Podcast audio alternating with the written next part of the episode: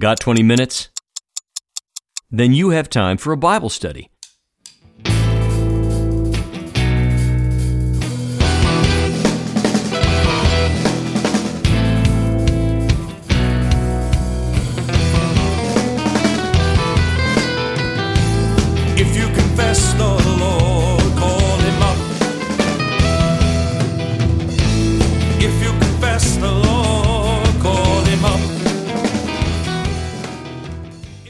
Welcome to another episode of 20 Minute Bible Studies.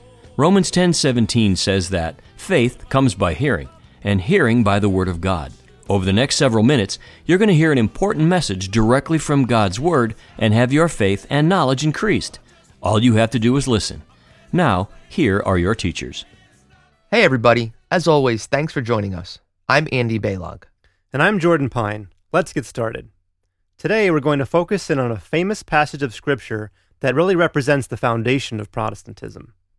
You know, we cite these verses all the time, but we've never taken the time to study them on the air. So let's do that today. So join us now as we listen to the Word of God.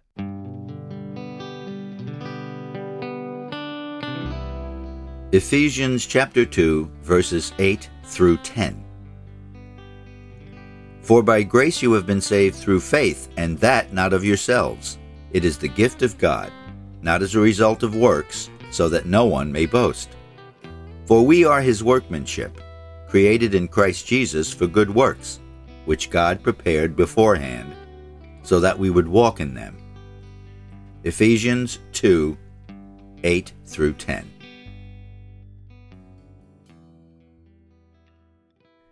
We begin with the SPACE method. SPACE is an acronym. SP stands for speaker, A for audience, C for context, and E for explanation. We created this acronym to remind Bible students to think about a few things who is speaking and to whom, what was happening at the time, the theme and message of the verses leading up to the scripture reading. We believe it's critical to consider these things before attempting to interpret scripture. So let's use the SPACE method here. Okay, SP speaker. The speaker is the Apostle Paul, and that's clear from the beginning of the letter, which states that it was written by Paul, an apostle of Christ Jesus, by the will of God. In that little phrase there, Andy, Paul reminds us that he is a full apostle, which means he spent time with Jesus. Not only did he meet Jesus on the road to Damascus, but he suggests in Galatians that he spent three years in Arabia receiving, quote, a revelation of Jesus Christ. Yeah, Jordan, and our founder, Pastor Gary Whipple, believed this revelation is what the Apostle Paul calls my gospel in his letters. And when we read this letter, we should look for hints of this special knowledge. Whatever happened during those years, we know that Paul went on to write most of the New Testament, founded most of the early churches, and became the most responsible for the spreading of Christianity to the Gentiles. So that's the speaker, the Apostle Paul. The audience is the church at Ephesus. The letter was written to them, but probably also to other churches in that area, as these letters were often circulated. Yeah, the, the Ephesian church was in modern day Turkey, and it consisted mainly of saved Gentiles. Yeah, and it was a prominent church too, a kind of flagship for the area and a home base that led to the spread of Christianity in that region. Right. And another good point is that it had been the gateway that led to many other churches being planted in the area. Now, also, when we look at the audience, we should keep in mind whether they were spiritually mature or immature. And in this case, the Ephesians were spiritually mature, more mature than some other churches, because many had been Christians for the better part of a decade when this letter was written. Right. And we also know that the Apostle Paul had personally pastored them, that specific church in Ephesus, for about three years. Right. And then the Bible also says that they were shepherded by the likes of Apollos, Aquila, and Priscilla, and many other famous church elders from that time period. So when we read this letter, we should expect the content to contain deeper truths meant for spiritually mature Christians. Excellent point. Moving on to the context, the context here is that Paul is in prison and he's writing to his beloved church, the one that he pastored, to encourage them and remind them of their core doctrine. This letter was written late in Paul's ministry, around 60 to 62 AD, during his first Roman imprisonment. For that reason, it's called one of the prison epistles, which places it with Philippians, Colossians, and Philemon. So now looking at the Bible context, the chapter before this one, chapter 1, emphasizes several key doctrines. Andy, could you go through those, please? Sure. Uh, the first one we could talk about is election, and it's found in chapter 1, verse 4. And we can quote that, and it says, He chose us in Christ before the foundation of the world to be holy and blameless. Another one is adoption, and that's found in the very next verse, and it states, He destined us for adoption as His children through Jesus Christ. Yeah, in our earlier study of adoption in ancient times, we learned this process of becoming an heir began with being adopted as a child, and that was for biological offspring as well as non biological offspring. In the case of the Gentiles, they were adopted, for example, as children despite not being God's people, not being Jewish. This is also called the ingrafting in the Bible, which is sort of an image from horticulture or you know plant tending. Yeah, Jordan, in Romans chapter 11, that's a good point. The Apostle Paul invokes a symbol of Israel as the olive tree and says to the Gentiles, You being a wild olive were grafted in among them or among the children of Israel, and you became partaker with them of the rich root of the olive tree. So, back to our context in Ephesians, chapter 1 goes on to talk about also the inheritance. And if we look at verse 18, it says, That with the eyes of your heart enlightened, you may know what is the hope to which he has called you, what are the riches of his glorious inheritance among the saints. And then finally, lordship. Verses 20 to 23 reads God put this power to work in Christ when he raised him from the dead and seated him at his right hand in the heavenly places, far above all rule and authority and power and dominion, and above every name that is named, not only in this age, but also in the age to come and he has put all things under his feet and has made him the head over all the things for the church, which is his body, the fullness of him who fills all in all. So, all these themes election, adoption, inheritance, and lordship are the theme and message of the verses preceding our scripture reading today.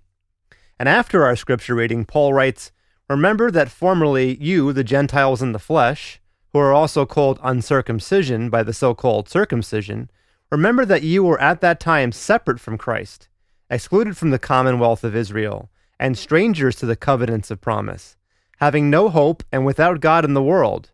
But now, in Christ Jesus, you who formerly were far off have been brought near by the blood of Christ. Okay, so now that we know who the speaker, the audience, and the context is of our scripture reading, I think we're ready to attempt an explanation. So let's hear it again, and for further context, Let's go back to the beginning of the chapter in Ephesians chapter 2. Okay, verse 1. You were dead through the trespasses and sins, verse 2, in which you once lived, following the course of this world, following the ruler of the power of the air, the spirit that is now at work among those who are disobedient. So that's a good trivia question, Andy, for Christians. Who is the God of this world? And here's a hint it's not our Father in heaven or his Son, Jesus Christ. Well, I mean, it's a, it's a, probably a very simple question to answer, but I think it's often overlooked at. Um, if, if you ask anyone outside of Christianity, obviously they'll have different opinions. But as far as Christians go, we know that it's Satan. And according to 2 Corinthians 4 4, and it will continue to be Satan until Christ's return. And, you know, there we see that Satan is also called the ruler of the power of the air and the spirit at work on the earth that causes disobedience. Right. Continuing with Ephesians 2, then, verse 3 All of us once lived among them in the passions of our flesh, following the desires of flesh and senses, and we were by nature children of wrath, like everyone else. Verse 4 But God, who is rich in mercy, out of the great love with which he loved us, verse 5, even when we were dead through our trespasses, made us alive together with Christ. By grace you have been saved. All right, Jordan. So let's pause here for a second and call out that phrase as it's repeated in the verses we were studying. For instance, the phrase, by grace you have been saved. So let's remember that. And by grace, God saved us. But what else? Well, the answer's in verse 6. It says, And raised us up with him and seated us with him in the heavenly places in Christ Jesus. So that's the answer to the question. But also in that verse, we have some key phrases, Andy, I want to point out. One of them is the words raised up, is past tense, and the other phrase is seated with him is also in the past tense. Why is that important? Well, I think it's very critical for us to understand that God is sovereign and God is omniscient, He's all knowing. And obviously, according to scripture throughout the Bible, that He's predestined His children, Christians that He's chosen from the foundation of the earth. And once we as Christians recognize that what God did by sending His Son, Jesus Christ, to pay for the sins of the world, and the moment that we realize that He did that and we accept that, that we acknowledge that, that at that moment, spiritually, we're also, we should be under the knowledge that our spirit is judicially already positioned in heaven Mm. because Jesus' finished work on a cross, according to you know to God's teaching and, and God's word, and according to the, the judicial system of Christianity, in God's eyes, we are already saved. It's past tense. It's a finished work, Right. um, and that obviously opens up you know other things that we'll talk about later on in this message. Yeah, and verse 7 alludes to some of that. It says, So that in the ages to come he might show the immeasurable riches of his grace and kindness toward us in Christ Jesus. And then we're basically at our scripture reading, so I'm going to go ahead and read 8 and 9. For by grace you have been saved through faith, and that not of yourselves. It is the gift of God, not as a result of works, so that no one may boast. Notice, though, he repeats the phrase, by grace you have been saved, but then adds, through faith, which he then contrasts with works. And note that, again, it's have been saved is in the past tense, Jordan. Yeah, right. That that's what we call past tense salvation.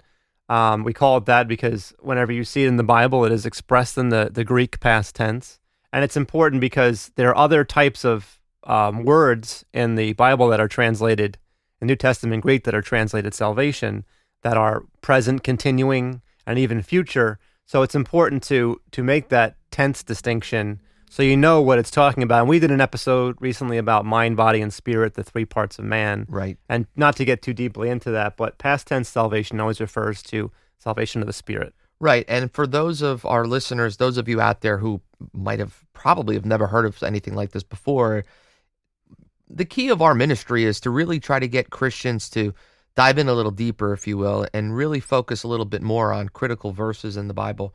And by doing that, you'll find if you if you follow along with us that the Bible does not contradict itself. Right. Obviously, there's a a, a, schism or a, a separation of beliefs, whether it be you know Arminianism or Calvinism on you know whether salvation is secure or whether it can be given away or lost or what have you based on your works. Um, our ministry is is to show, and I don't mean to give it all away, you know, as far as this episode goes, but our our purpose is to show that both sides are right, but at the same time both sides are wrong. It all Right. depends on where in the Bible you're looking at what verse. So it is key, as you mentioned, it's key to look at simple things like the tense of a word. Right. Um, you know, have been saved being past Great tense is speaking of a specific type of salvation. And um, you know, and again, I, I just want to give a little hint for people who might not have heard any of our prior episodes. There are three parts of man. There's the body, the soul, and the spirit, distinctively different. And in order for us to be fully redeemed, for Jesus to redeem us back to our original state before Adam sinned, we need to be saved body, soul, and spirit. And um, you can go back to listening to some of our past episodes. If you visit our website and you're interested in this topic, you can go to motk.org and just look up some of our past episodes. Look at the topics as far as salvation goes, and you'll get a, a lot of great information on that. So, Well, I just want to say it's important because people that are listening to the, these words for the first time might be saying to themselves, "These guys are crazy. Soul and spirit are the same. You know, they're interchangeable." And Right. through through the studies that we've done and we've broadcast, you know, suffice to say, in short terms, if you go into the original language the Bible was written in, they're two totally different words that are translated spirit and translated soul. They're two completely indistinct words. And until you actually get down to that level and see it, you're going to misunderstand a lot of things that are in the New Testament. right. So, unless you are well versed in Koine Greek, you probably wouldn't catch that, Right, you know, if you're just reading an English version of the Bible, regardless of the translation. Um, you're not going to pick that up. But what you we can pick up is the verb tense. Right. and and that's something distinct that any reader at home can notice. Yeah, because in English really- it's often expressed in the same tense. You know, sometimes it's Exactly. not. Sometimes it gets a little tricky too, because Greek has like you know more many more tenses than we do, and many more um, inflections on a word. It- It's a pretty complicated language that way. But uh, but in in the English translations of the Bible, the tenses are usually accurate. absolutely. So just before moving on, as a rule of thumb, please keep this in mind if you're listening at home, for studying at home. That anytime salvation is spoken in a past tense as a finished work, it's specifically talking about our spiritual salvation. Right. And if it if you read anything that talks about an ongoing salvation that we continually have to strive for, that's talking about the soul salvation. And those are two distinct things. And again, if you want to know the difference, go to our website or reach out to us, send us an email, and we'll send you some more information on that. Well, we're going to hear a little bit about the distinction now because really we're about to zero in on the meat of the meat. The meat of this verse, the key phrase in this verse, Andy, which is that salvation, this salvation, this past tense salvation, is the gift of God. And a gift is free, which is really the point of these verses. It's to say that it's not earned. I mean, he pretty much says it in the most explicit terms possible that this gift is not earned, it's not of yourselves it's not as a result of works. You can't boast about it. It's the gift of God. And it, but but again, it's important to understand which type of salvation he's talking about here. We call it the gift. Yeah, and believe it or not, if you don't know the difference, you know, complete denominations come out of this, Right. right? So, um, you know, the beautiful thing is if if you do start understanding this and you pray about it, and God will reveal this to you by studying the Scripture. Don't take our word for it. You know, try to g- go on your own and do these studies and prove us wrong. But it's it's not about that. It's it's we want us to be on the same page with you. We want you to see these deeper truths, and you know, it and it's it's funny because it's critical to consider that much of the Bible is about what we can or should be earning. Right. You know, and that and that in according to scripture is called the prize, which is distinctively different from the gift. And you know, these verses can be found in Philippians chapter 3 verse 14 and also in 1 Corinthians chapter 9 verse 24. Yeah, for example, in 1 Corinthians, the, the verse you just alluded to, the Apostle Paul compares it to the prize a runner receives for winning his race. He calls it the imperishable wreath. And we know it's not salvation by grace because works are very much involved in earning it. For instance, he talks about disciplining his body and making it a slave. That's 1 Corinthians 9:27 in order to earn this prize. He also talks about the possibility, and this is key, of being disqualified in that verse. Yeah, I mean, notice that word qualify, you know, disqualify, qualify. We all know that all Christians are going to be judged one day. You know, actually, all people are going to be judged, but Christians are going to have a distinct judgment at the Bema seat or the judgment seat of Christ, according to Scripture. And then the white throne judgment, obviously, is for everyone else who's not a Christian, which is after the millennial kingdom, and that's that's another for another a topic for another day. But you know why? The simple answer is to see if we qualify for the prize. And, you know, but our scripture reading today is not about that. And again, it's about the gift and not the prize. Yeah, so being able to distinguish the gift from the prize is the secret, really, to unlocking the most confusing and controversial passages in the Bible. As you said, whole denominations are born out of this misunderstanding, this confusion. So many people will actually miss this distinction between the gift and the prize. And you know, uh, in the past, we have focused on the word salvation as in being saved. And here in Ephesians 2 8, we see the past tense of the verb again as well. So once again, pay attention to the tenses you have been saved. That's talking about the gift. Yeah, I mean, it's a done deal. You have been saved. It's finished. It's over. It's done. Um, and, you know, we call this past tense salvation, as I mentioned earlier, the salvation of the Spirit. And some actually call it justification. A lot of pastors today use the word justification. Yeah, we're justified by the blood of Christ. That's not a, not anything that we did. You can't earn it. It Right. was it was purely based on his sacrifice on the cross. Yeah, and you know we can distinguish this from present tense salvation, or like like we talked about earlier, the ongoing salvation of the soul or the life. And then some pastors might call this sanctification, if you will, and that speaks of the daily cleansing or the renewing of our lives through confession, which we need to be do. All Christians need to do daily. Yeah, so justification is distinct from sanctification. Justification is past tense, sanctification is present and ongoing as we let the Lord lead our lives. And listen, uh, we understand this language can be confusing. Many of you are saying to yourself, like, this is the first time I've ever heard th- there are two salvations. And actually, there are, th- there are three, but, um, uh, you know, you have to, you have to make these distinctions. Um, and, and it's easier to talk about two. The third is salvation of the body, which refers to the future and and um, how our bodies will be redeemed and all that stuff. But um, it's easier to, easier to talk about two salvations because those apply to most of the passages in the Bible, and just sort of keeping in mind the difference between the gift, which is not earned, it's a gift, and the prize, which is earned, or Right. perhaps justification and, to use an earlier word, qualification. Yeah, and the gift of salvation from hell was free, right? It was a it was a gift that God gave us. We could study that in Romans and what we try to strive for that we qualify for is for the prize and again, we'll we'll talk about that soon. Yeah, speaking of which, our reading today actually ends with verse 10, which is telling. It says, For we are his workmanship, created in Christ Jesus for good works, which God prepared beforehand so that we would walk in them. Mm. You know, most Protestants, Jordan, s- supporting the doctrine of salvation by grace, uh, they tend to stop at verse 9 of Ephesians 2. But uh, verse 10 immediately introduces works as a necessary part of our Christian walk. Right, not, not of salvation from hell, because that would contradict verse 9, but of fulfilling the purpose of, quote, his workmanship, which the Apostle Paul says God prepared beforehand.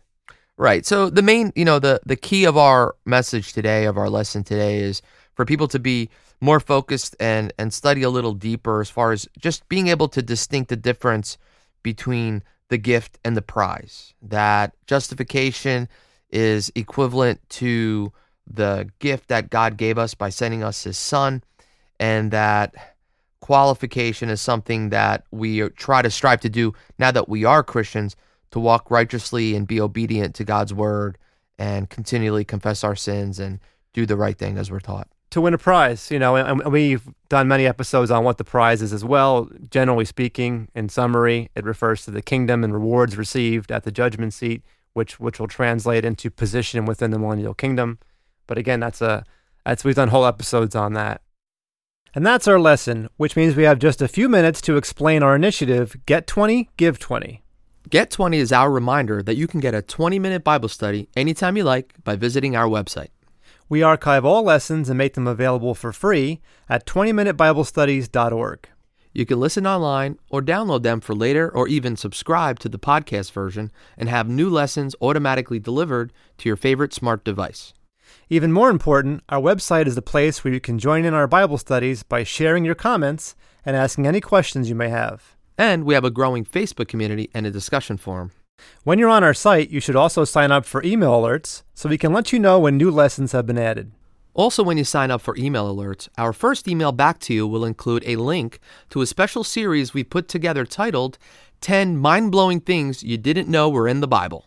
It's an eye opening set of Bible lessons, and it's our little thank you for joining our online community. It's all online at 20minutebiblestudies.org. Or if you don't want to type so much, 20mbs.org will get you there faster. Moving on to Give 20. This is our special initiative to reach as many spiritually hungry Christians as we can. We know so many Christians find it hard to make time to study God's Word and then feel guilty they're unable to do it. Studying the Word of God is so vital to our spiritual growth, and yet it can be so hard sometimes to find a good study group and then attend that group on a regular basis. This is why we created 20 minute Bible studies. Everyone can find 20 minutes for God, and now, with this audio program, that's all Christians will need. They can listen to a Bible study whenever and wherever they like. The Give 20 initiative is your chance to participate in this great ministry and receive the special blessings that come from spreading God's Word. By giving just $20 per month, you can help us create more lessons and reach more believers than ever before. Plus, we pledge that every cent you contribute will go directly toward recording and broadcasting more lessons like the one you heard today. And since our ministry is an official nonprofit registered with the government, your donation is also fully tax deductible. To join our Give 20 initiative, visit 20mbs.org and click Donate. And finally, 20 Minute Bible Studies is a ministry of Mysteries of the Kingdom, a nonprofit organization dedicated to educating Christians in preparation for the return of our Lord Jesus Christ. If you liked what you heard today and want to go deeper into God's Word, we strongly recommend you visit the website of Mysteries of the Kingdom, motk.org. Yes, these radio studies are just 20 minutes, but our MOTK lessons last as long as needed to fully understand whatever passage of Scripture we're studying. So if you're interested in learning more about what you heard today, you'll definitely want to check out our in-depth multi-part studies, which are available for free at motk.org. Thank you so much for your 20 minutes. I'm Andy Baylog. And I'm Jordan Pine. May God bless you.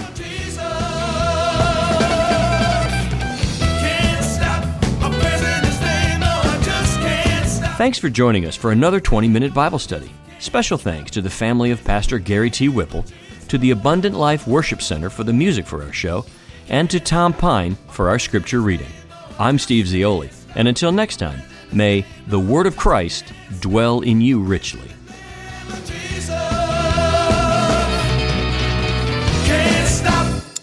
All rights reserved, Mysteries of the Kingdom Incorporated.